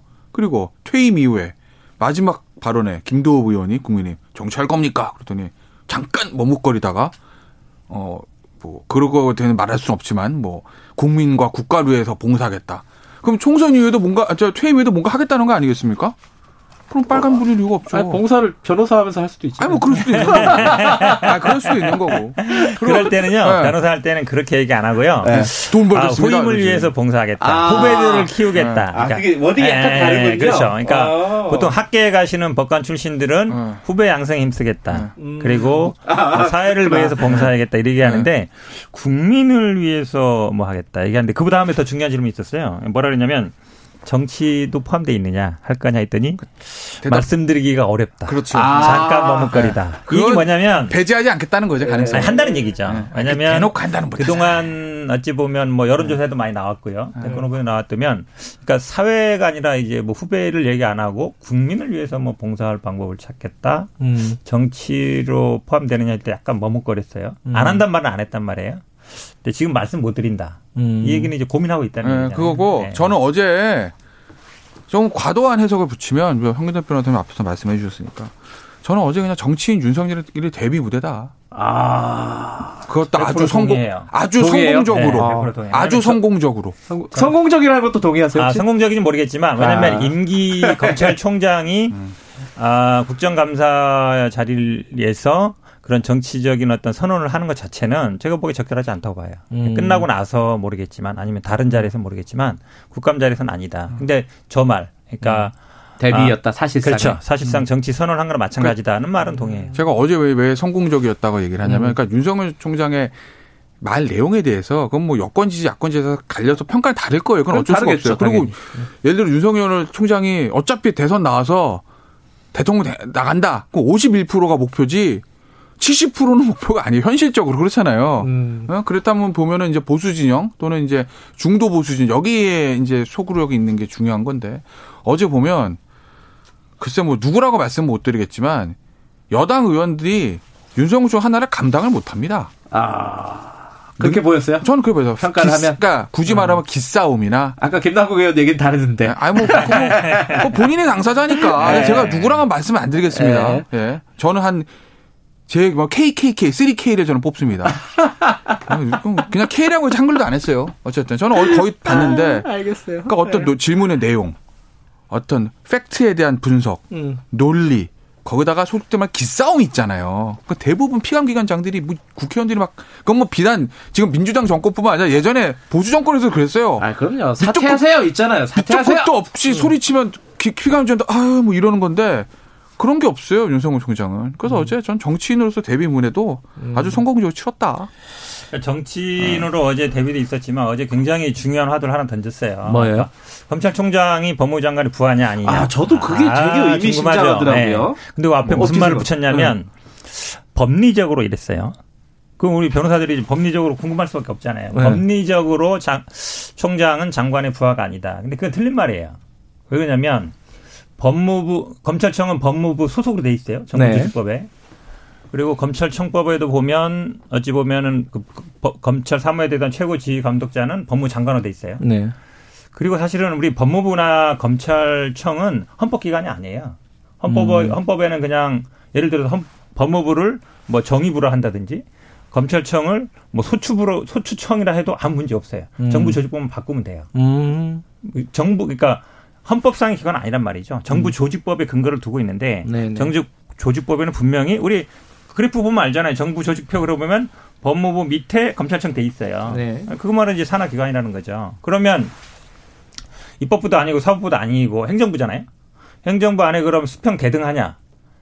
같은 행정부 안에 있으면 별개의 기관이든지 아니면 대등한 기관이든지 아니면 상하 기관인지밖에 없는 거예요. 네. 별개의 기관 아니죠. 법무부 밑에 있으니까. 그럼 대등하냐?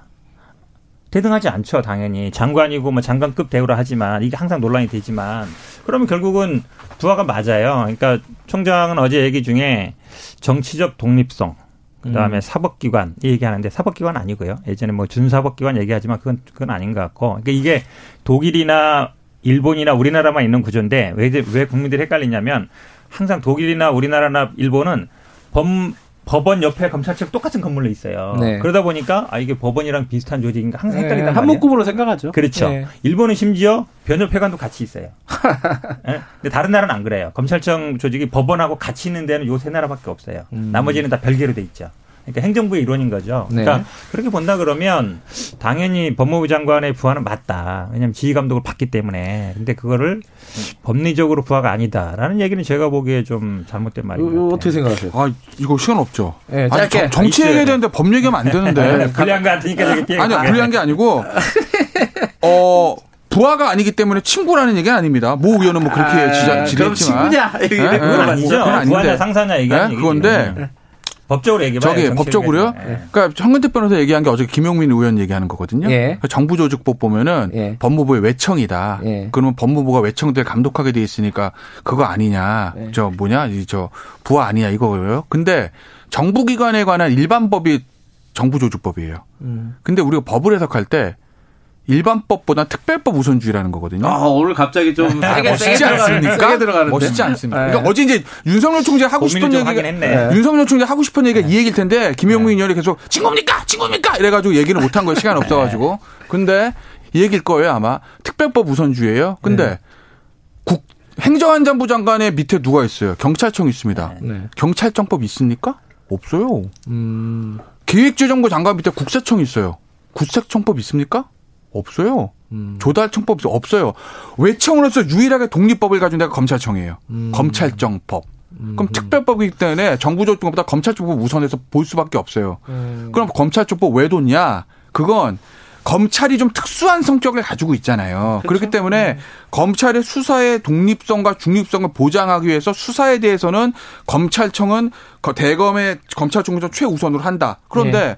그러면 이제 검찰청이 예전에 FBI 후보국장처럼 수사권을 전행하면 안 되니까 법무부 장관이 인사권을 가져 감독하라는 거예요. 기능적으로 완전히 독립돼 있습니다. 퀴즈. 경찰청장은 장관이게요, 차관이게요? 경찰청장이요? 네. 차관급 아닐까요? 다 차관이에요. 네. 검찰총장은요? 거기 차관 아니에요? 장관급입니다. 어, 그래요? 왜 그렇게 해놨겠어요? 그, 그, 급이라는 게 뭐냐기는 장관이 아니라. 그러니까 어쨌든 왜, 그러니까 당연하죠. 네. 무슨 무슨 부가 아닌데 장관을 못하지. 네. 왜 그렇게 해놨겠냐. 이건 부활 개념이 아니라는 거죠. 말은 좀 틀린 말이에요. 아, 검찰청법이 다 맞는데 정부 조직법이 특별법이 아니에요. 제가 말씀드렸죠. 아, 당연히 정부 조직법은 아. 특별법 이름은 안 붙이지만 어. 경찰 검찰청법이라는 건 법을 다시 뒀다는 얘기는 아니, 별도로 뒀다는 별도로 얘기는 뒀다는 거하고 특별법은 다른 얘기예요. 알았어요. 네, 말꼬리 잡힌데 특별법이라 그러면 검찰청법이 정부 조직법 위에 있다는 얘기 말이 안 되죠. 오랜만에 음. 두 분이 변호사라는 걸 증명하는 약간의 짧은 음. 어, 그래서 얘기였고요. 이 네. 부분에 대해서 윤 총장 이 얘기를 하고 싶었을 거예요. 그래서 윤 총장이 저 검사 인감 때부터 그렇게 배워왔습니다. 그랬더니 음. 이제 김용민 의원이 마지막에 마이크 꺼지면서 그거 잘못 배운 거죠. 그러니까 음. 저한 70년간의 검찰 교육이 잘못됐다는 게 어저께 김용민 의원의 마지막 질이었다. 알겠습니다. 자 금태섭 의원으로 넘어갈까요? 뭐, 뭐 이거 계속 해도 돼요. 할말 네. 많으니까. 미진한 네. 거 있어요? 지금 아까 네? 뭐 정치 얘기 해야 된다 그랬는데 뭐 아, 정치요? 그래도 이제 네. 이제 정치 얘기를 해야죠 우리가. 아, 아까도 했잖아요. 하기는. 그러니까 변호사가 잠깐 있고 지금 어. 이런 건 청취율 안 나와요. 정치 얘기를 해서 저기. 아이고, 그러니까 윤석열 생각도 해주시고. 네, 그럼요. 윤석열 총장이 이제 저 어쨌든 정치인으로서 저는 데뷔 무대를 저 흉기령에 치렀다고 보는데 아마 이제 여론조사 돌릴 거 아니에요. 본인이 빼달라고 그래도 이미 돌릴 겁니다. 들어가서 지금 이 순간에도 돌아가고 있을 거예요. 주말에. 네. 제가 봤을 때는 상당한 폭의 상승이 있을 거다. 특히 음. 보수 지지층 측에서. 네. 그럼 이게 이제 보수 야권에 도움이 되느냐 마느냐의 문제거든요. 네. 혹자는 이런 얘기를 하는 분도 있어요. 야, 윤석열이 마지막에 안 나가면 혼자 20% 가져가지고 나머지는 다 도토리 키재기인데 마지막에 윤석열 총장이 안 나간다고 빠지면 그러면 공중에 붕 뜬다라는 얘기를 하시는 분들도 있는데 저는 반대로 봅니다. 왜냐하면 지금 야권은요, 솔직히 말해서 누가 하나 leading 앞서가는 경주마가 없어요. 여권은 그래도 이낙연 지사, 아니, 저, 죄송합니다. 이낙연 총리, 네. 이낙연 지, 저, 이재명 지사 있죠? 김경수 지사 제가 봤을 때 무죄 받으면 확 뜰 겁니다. 뭐 이렇게 앞서서 끌어가는 사람들이 있는데 지금 야권은 그냥 다 도토리 키재기거든요. 음. 윤석열이라는 사람이 앞에서 끌고 가는 것들 있죠. 네. 이건 설사 윤석열 총장 마지막 순간 다 대선 안 나가라고 해도 야권에 결코 나쁜 것이 아니라는 거지. 음. 왜냐면 그걸 그수란이 고스란히 나중에 대선판에 벌어지면 그 응축된 에너지를 흡수할 수도 있으니까. 지금 이제 대선 판에 들어간다는 전제하에 말씀하시는 건데 뭐 그렇게 서울시장 하겠어요 그러면. 그러니까 아니 그 네. 그렇게 생각하시는 거예요 대선으로 네. 간다. 아니, 정치하면 시기적으로도 왜냐하면 이제 내년 음. 7월까지인데요. 네. 그럼 내후년 3월이 대선이기 때문에 김정인 위원장하고 관계는 어떨까요? 제가 보기엔 뭐 김정인 위원장이 싹 좋아할 캐릭터는 아니에요. 왜냐면 아, 그래요? 그럼요, 당연하죠. 왜냐면 음. 법조인이기도 하지만 약간 자기 색깔이 강하기 때문에 그렇긴 음. 한데 저는 근데 이거를 자꾸 그 현직 총장을 정치인으로 소환하는 건 저는 좋지 않다고 봐요. 음. 예, 왜냐하면 지금 현재 좋지 않대요. 예, 이슈가 되는 거는 왜냐하면 사실 어제 저 중요하게 본 게 남부지검장이 사임하면서도 마찬가지고 두 사람이 똑같은 워딩이 뭐였냐면 어 5월 달에 직보했다는 얘기잖아요. 네. 야당 의원 관련해서. 근데 똑같은 말이 가장 중요한 게 뭐였냐면 검사들 로비에 대한 그 뭐냐 그뭐 유흥업소에 이 접대는 네. 몰랐다는 얘기했거든요. 네. 근데 어제 어떤 언론이 어떤 보고했냐면 4월 달에 이미 남부지검이 그 유흥업소로 네. 왔다 갔다 그랬어요. 아까 김남국 의원하고 그렇죠. 왔다 갔고 어. 이미 네. 그 여종업원이 남부지검 가서 조사도 받았다 그랬어요. 음. 그 내용이 그때 검사들이 왔었냐 이게 물었다는 음. 얘기거든요. 이 얘기 뭐냐면 남부지검에서 이미 알고 있었고 그에 대해서 확인도 했다는 거예요. 네. 그런데 지검장이 몰랐다. 라 그러면 그는 지검장의 역할을 제대로 못한 거죠. 근데 만약에 야당 의원은 직보하면서 검사들의 그런 접대받은 거는 또 보고를 안 했다. 음. 그러면 그것도 문제가 있는 거죠. 네. 음. 그러니까 제가 보기에는 그러니까 자꾸 정치 얘기하지 말고 중요한 포, 이, 이슈가 되는 얘기잖아요. 이슈에 대해서 fact check를 해야 돼. 그다음에 어제 어. 저도 주의 깊게 본 게 법무부 장관의 그 수사 지휘에 대해서 위법하고 부당하다 이랬어요. 음. 그럼 공무원은 위법하고 부당한 지시를 따르면 안 돼요. 음. 그럼 그거 근거라도 남겨놔야 돼. 난 이래서 수용 못하, 못하겠다든지 네. 이제 근거 남겨야 되는데 그냥 나는 재판을 하려고 했는데 그냥 말았다. 그냥 참았다. 하지만 내가 인정하는 건 아니다. 라고 하는 얘기는 제가 보기에 적절하지 않아요. 안 맞아요. 음. 부당하다고 따르기 때문에 나는 어쨌든 뭐 근거라도 회의라도 음. 남겨도 아니면 발표라도 이거 이거 부당하다고 지난번처럼 음. 얘기를 하든지 해야 되는데 뭐 유법한 것도 아니고요. 알겠습니다. 부당한 것도 그, 아니고. 거기에 대한 반론 듣고 마무리하죠. 네. 검사가 업자랑 술 먹었으면은 파면이에요, 그거는. 감옥 가야 돼요. 저는 그건 주둔하고 싶은 생각 없어요. 잘 안 가요, 근데. 아니, 그러니까 그렇게 해야 됩니다. 근데 이제 결국 행정은 네. 윤석열 총장이 알았느냐 몰랐느냐거든요. 음. 그러니까 근데 법무부에서 수사지휘 할 때 문구를 보시면 야당 의혹, 의, 야당 의혹, 의원 의혹 관련은 의혹이 있어서 보고 받고도 수사 지휘를 제대로 하지 않았다. 이렇게 얘기합니다. 음. 보고를 받고도. 근데 검사 관련은 뭐라고 하냐면 검사 비위 사실에 보고나 수사가 누락됐다. 그게 뭐죠? 밑에서 안 올라갔다는 얘기입니다. 음. 총장이 보고받고 덮었다는 게 아니라 법무부 그렇게 보는 거예요 지금. 음. 예? 그러니까 어제 이제 그 저 제2방송국 보도잖아요. 그거 뭐 맞을 수도 있습니다. 그거 거짓말 하겠습니까?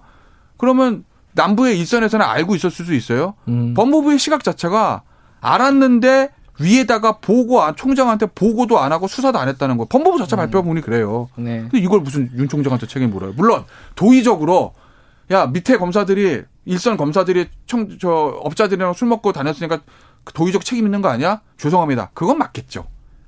그렇지만 이게 뭐 상식적이지 않다는 얘기죠. 그러니까 네. 야당 정치인은 직보를 하면서 검사비는 보고 아니, 그러니까 안 했다라는 안게 상식적이지 않다. 아니, 근데 법무부 이미 문구를 보시니까 조사했는데 안 했다는 거 아니, 장관님 잘하시잖아요. 문구를 자, 가서 보세요. 잘하시잖아요. 야당 야당 의원 관련은 네. 보고를 받고도 네. 잘안 했다는데 그러니까 검사 관련은 보고 자체가 안 됐다고 그러니까 써 있다니까. 보고가 어, 느 단계에서 어, 막혔는지는 아마 이제 향후 상식적으로 보면 최소한 지검장은 알고 있었을 가능성이 높고 상식은 그렇죠. 그렇죠. 왜냐하면 음. 가기 휴하에 음. 있는 검사가 그런 뭐 접대를 받았다는 걸 모른다는 건 말이 안 돼요. 아, 그러니까. 근데 예. 그걸 그럼 자, 총장한테 보고를 안 했겠느냐? 그것도 음. 상식이지 않다는 아, 얘기죠. 근데 법무부 네. 문구에는 그다음에 어제 또 총장한테 보고 안 됐다고 써 있다는 거 시간 없어요. 다가도 상관없어요. 상관없는데 어. 사기꾼 얘기 듣고 어떻게 감찰을 하냐 얘기하잖아요. 네. 이 얘기도 굉장히 큰 이슈인데 아니 그 사람 얘기 듣고 모든 언론이 다 썼잖아요. 5천만 원뭐 네. 강제정 받았다. 그거 사기꾼 말 안 해요? 아 알았어요. 그거는 이제 그렇게 얘기하면 얘기니까. 안 되는 거예요. 그러니까 신뢰성을 문제 삼아야 음. 되는 거지. 그 사람이 뭐 어떤 범죄자냐 아니냐. 아니 한명수 형도 마찬가지예요. 그 사람 얘기 그런 사람 얘기 듣고 다 유죄 처벌한 거예요. 알겠습니다. 선택적으로 판단하면 안 되죠.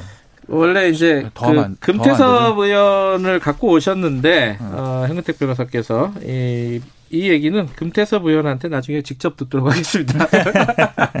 여기서 마치죠. 고맙습니다 두 분. 네, 고맙습니다. 고맙습니다. 아, 여의도 신호등 현근택 변호사 그리고 김태현 변호사였습니다. 지금 시각은 8시 46분입니다. 김경래 최강 시사는 짧은 문자 50원, 긴 문자 100원인 문자번호 샵9730 무료인 어플 콩으로 참여하실 수 있습니다. 유튜브 라이브로도 함께합니다.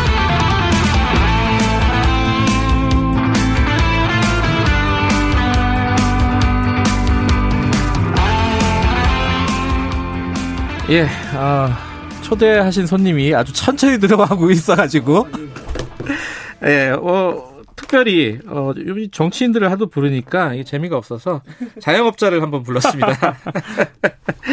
어, 오신환 전 미래통합당 의원 어, 스튜디오에 모셨습니다. 안녕하세요. 네, 안녕하세요. 카페 주인장으로 오늘 인사드립니다. 아니 잠깐만, 왜 이렇게 살이 빠지셨어요? 아 총선 끝나고요. 네. 제가 일부러 한 7kg 정도 뺐습니다. 와, 그거 네. 확 젊어지신 것 같아요, 또. 아, 국회의원은 사실 못할 직업인 것 같아요.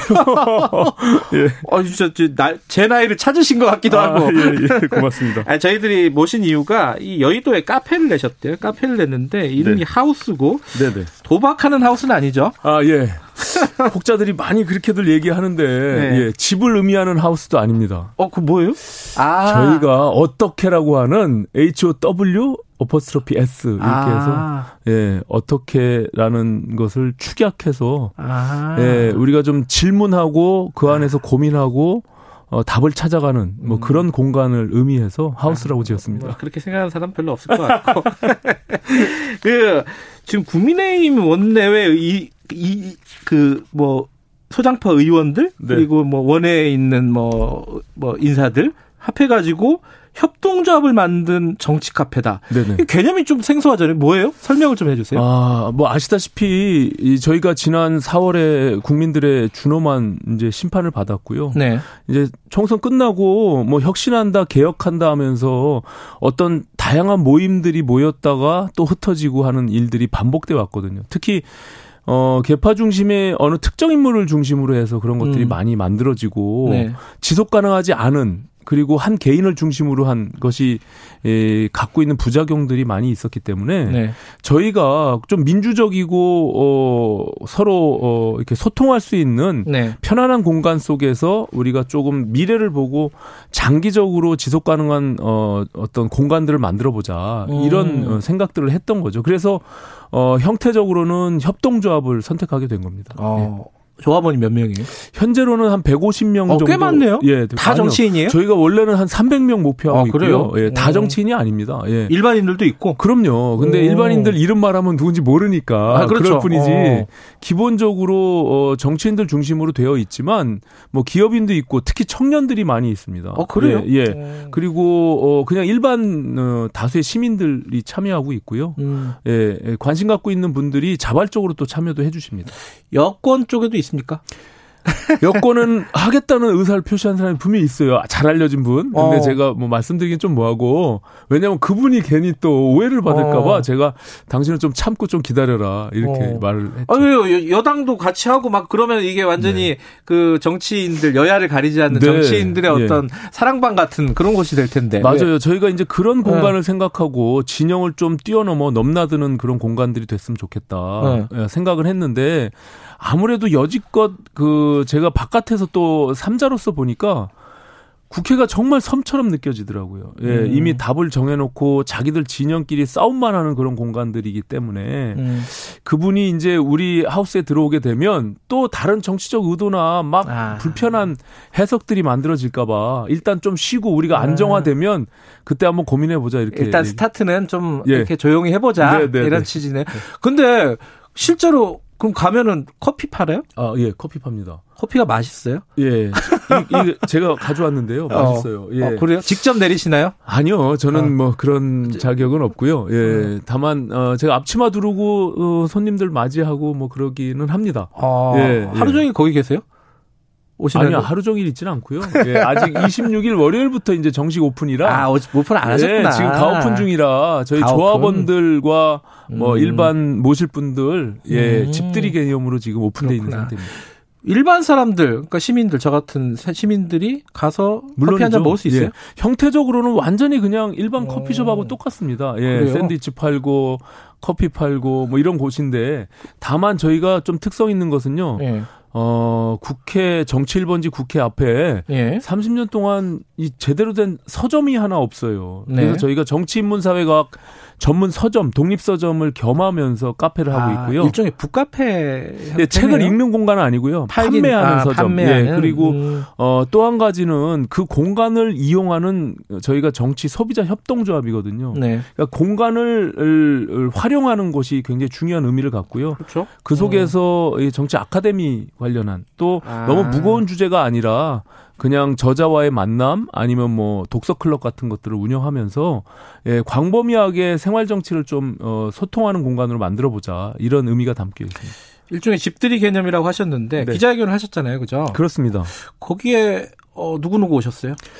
아, 기자회견은 저희들끼리 했고요. 음. 근데 왜 기자회견을 했냐 하면 이게 자꾸 무슨 유승, 유승민의 대선 캠프 조직인 양 언론에서 자꾸 바라보셔서 그걸 여쭤보려고요. 예, 예, 예. 그런 것 같아서 제가 선수를 쳤는데 예. 전혀 사실이 아닙니다. 이거 처음에 예, 이 어. 모임을 만들 때 아, 유승민 전 대표는 전혀 내용을 몰랐어요. 그리고 음. 나중에 그런 것들을 전해 들어서 알게 된 것이고 음.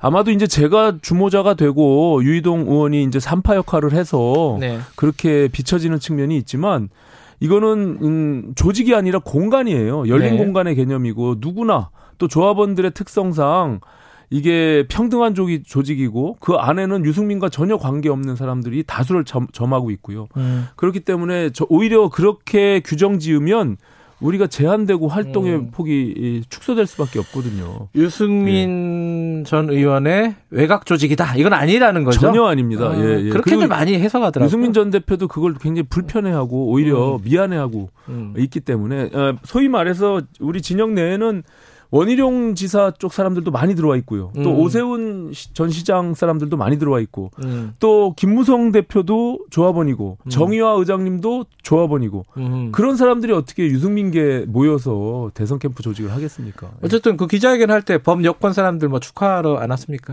아, 그 기자회견 하는지 모르고 네. 제가 이제 법사위 5년 하면서 친한 음. 의원들이 민주당 음. 의원님들이 아, 조홍천 의원, 금태섭 아, 아. 뭐 이런 분들이거든요. 조금밖에 가보셨군요. 네, 박용진, 박용진 의원이 관심이 큰데, 네. 예, 그걸 좀 음, 기다려라 제가 말씀드렸고. 음, 그렇구나. 예, 예, 저 예. 인테리어 과정에서 마침 지난주에 금태섭 의원 잠깐 제가 음. 보여 선을 보여줬는데 네. 느닷없이 탈당을 하셔갖고 저도 깜짝 놀랐습니다. 아. 예, 그리고 조홍천 의원은 어저께 기자회견 그 자리에 저를 축하해주러 왔는데 예, 음. 우연치 않게 기자들과 만났죠. 예. 금태섭 의원은 거기에 일자리를 좀 마련해 주시는 게 어떨지. 그것도 좋은 생각인 것 같아요. 제가 한번 영입을 해보려고 그러네요. 예. 자, 이게 생활 정치 뭐 이런 포부를 갖고 계시는 어떤 시작이다 이렇게 봐도 되나요? 네, 네. 왜냐하면 네. 특히 이제 우리 보수 진영이요 너무 국민들과 괴리돼 있고 음. 예, 그 논의하는 과정도 그렇고 소통하는 방식도 그렇고 이 틀을 좀 바꿔보자는 게 기본적인 생각입니다. 그래서 네. 이게 뭐 소위 진보 진영에서 주로 했던 형태들 아니겠습니까? 네. 예, 사회적 기업이나 협동조합이나 근데 이것이 왜 보수에서는 할 수 없느냐. 음. 우리가 한번 시도해 보자. 그래서 음. 어, 실패를 두려워하지 말고 해보자라는 의미에서 우리가 시작을 했고요. 어, 저는 대박이 날 것 같습니다. 예. 어, 아마 자영업자로서 굉장히 네. 힘든 시간도 보내실 거예요. 요새 힘들잖아요. 코로나 이런 것 아, 때문에. 아, 예, 그렇죠? 정말 네. 어렵고요. 예. 근데 그 경선 준비 위원 제안을 받으셨다면서요? 받았습니다. 예. 근데 안 하셨다면서요? 그 이제 하우스 오픈하기 바로 직전에 어. 정신 없을 때 이제 그 제안이 들어와서 어. 제 하우스 이사장에 대한 책임감 때문에 일단 시간적으로 물리적으로 좀 어렵다. 서울시장 나가는 거 아니냐 이렇게 생각하는 사람들 있어요. 그거 고사했더니 바로 그냥 아니 뭐 다들 또 이게 쓰기 예, 좋아하니까 또 확정지어서 말씀하시는데 예. 뭐 정치는 생물이니까요. 좀 아. 지켜봐야죠. 뭐. 아, 생각이 있으신 거네요. 그럼 말씀하시는 게. 아, 저는 뭐 지금 하우스를 오픈하는 것도 정치 활동의 연장선상에 있다라고 보기 때문에 정치인으로서 뭐 그 살아 움직이는 정치를 제가 뭐 음. 부정할 수는 없겠죠. 예. 네. 지금 그 국민의힘이 약간 침체기라고 할까요? 네. 약간 하락기입니다. 한때 약간 올라갔었는데 네, 네. 시간이 30초밖에 안 남았는데 네. 지금 국민의힘에게 무엇이 필요하다 딱 한마디 하고 정리하고 마무리하죠. 예, 더 혁신하고 변화해야 됩니다. 그리고 지금 음. 김종인 비대위와 당 원내 중심의 당 구성원들 간의 삐그덕거림, 네. 예, 일체감이 없는 것이 국민들이 쇼하는 거 아니냐 이렇게 보고 있거든요. 저는 음. 이걸 하루빨리 치유하고 실질로 변해야 된다 이렇게 음. 생각합니다. 그래서 우리가 TK 정세에서 너무 매몰되지 말고 조금 확장적으로 외연을 넓혀갈 필요가 있다. 혁신하고 알겠습니다. 변화하라. 예. 정치 카페 하우스 어디 있습니까, 근데? 아, 이게 국회 바로 길 건너편에 아, 있습니다. 그래요? 아주 가까운 곳에 있으니까. 저도 한번 가볼게요. 예, 꼭 예. 오십시오. 예. 예. 고맙습니다. 감사합니다. 예, 가게 보러 가셔야 됩니다. 오신환 전 의원이었습니다. 김경래 최강사 오늘 여기까지 하고요. 다음 주 월요일 아침 7시 20분 다시 돌아옵니다.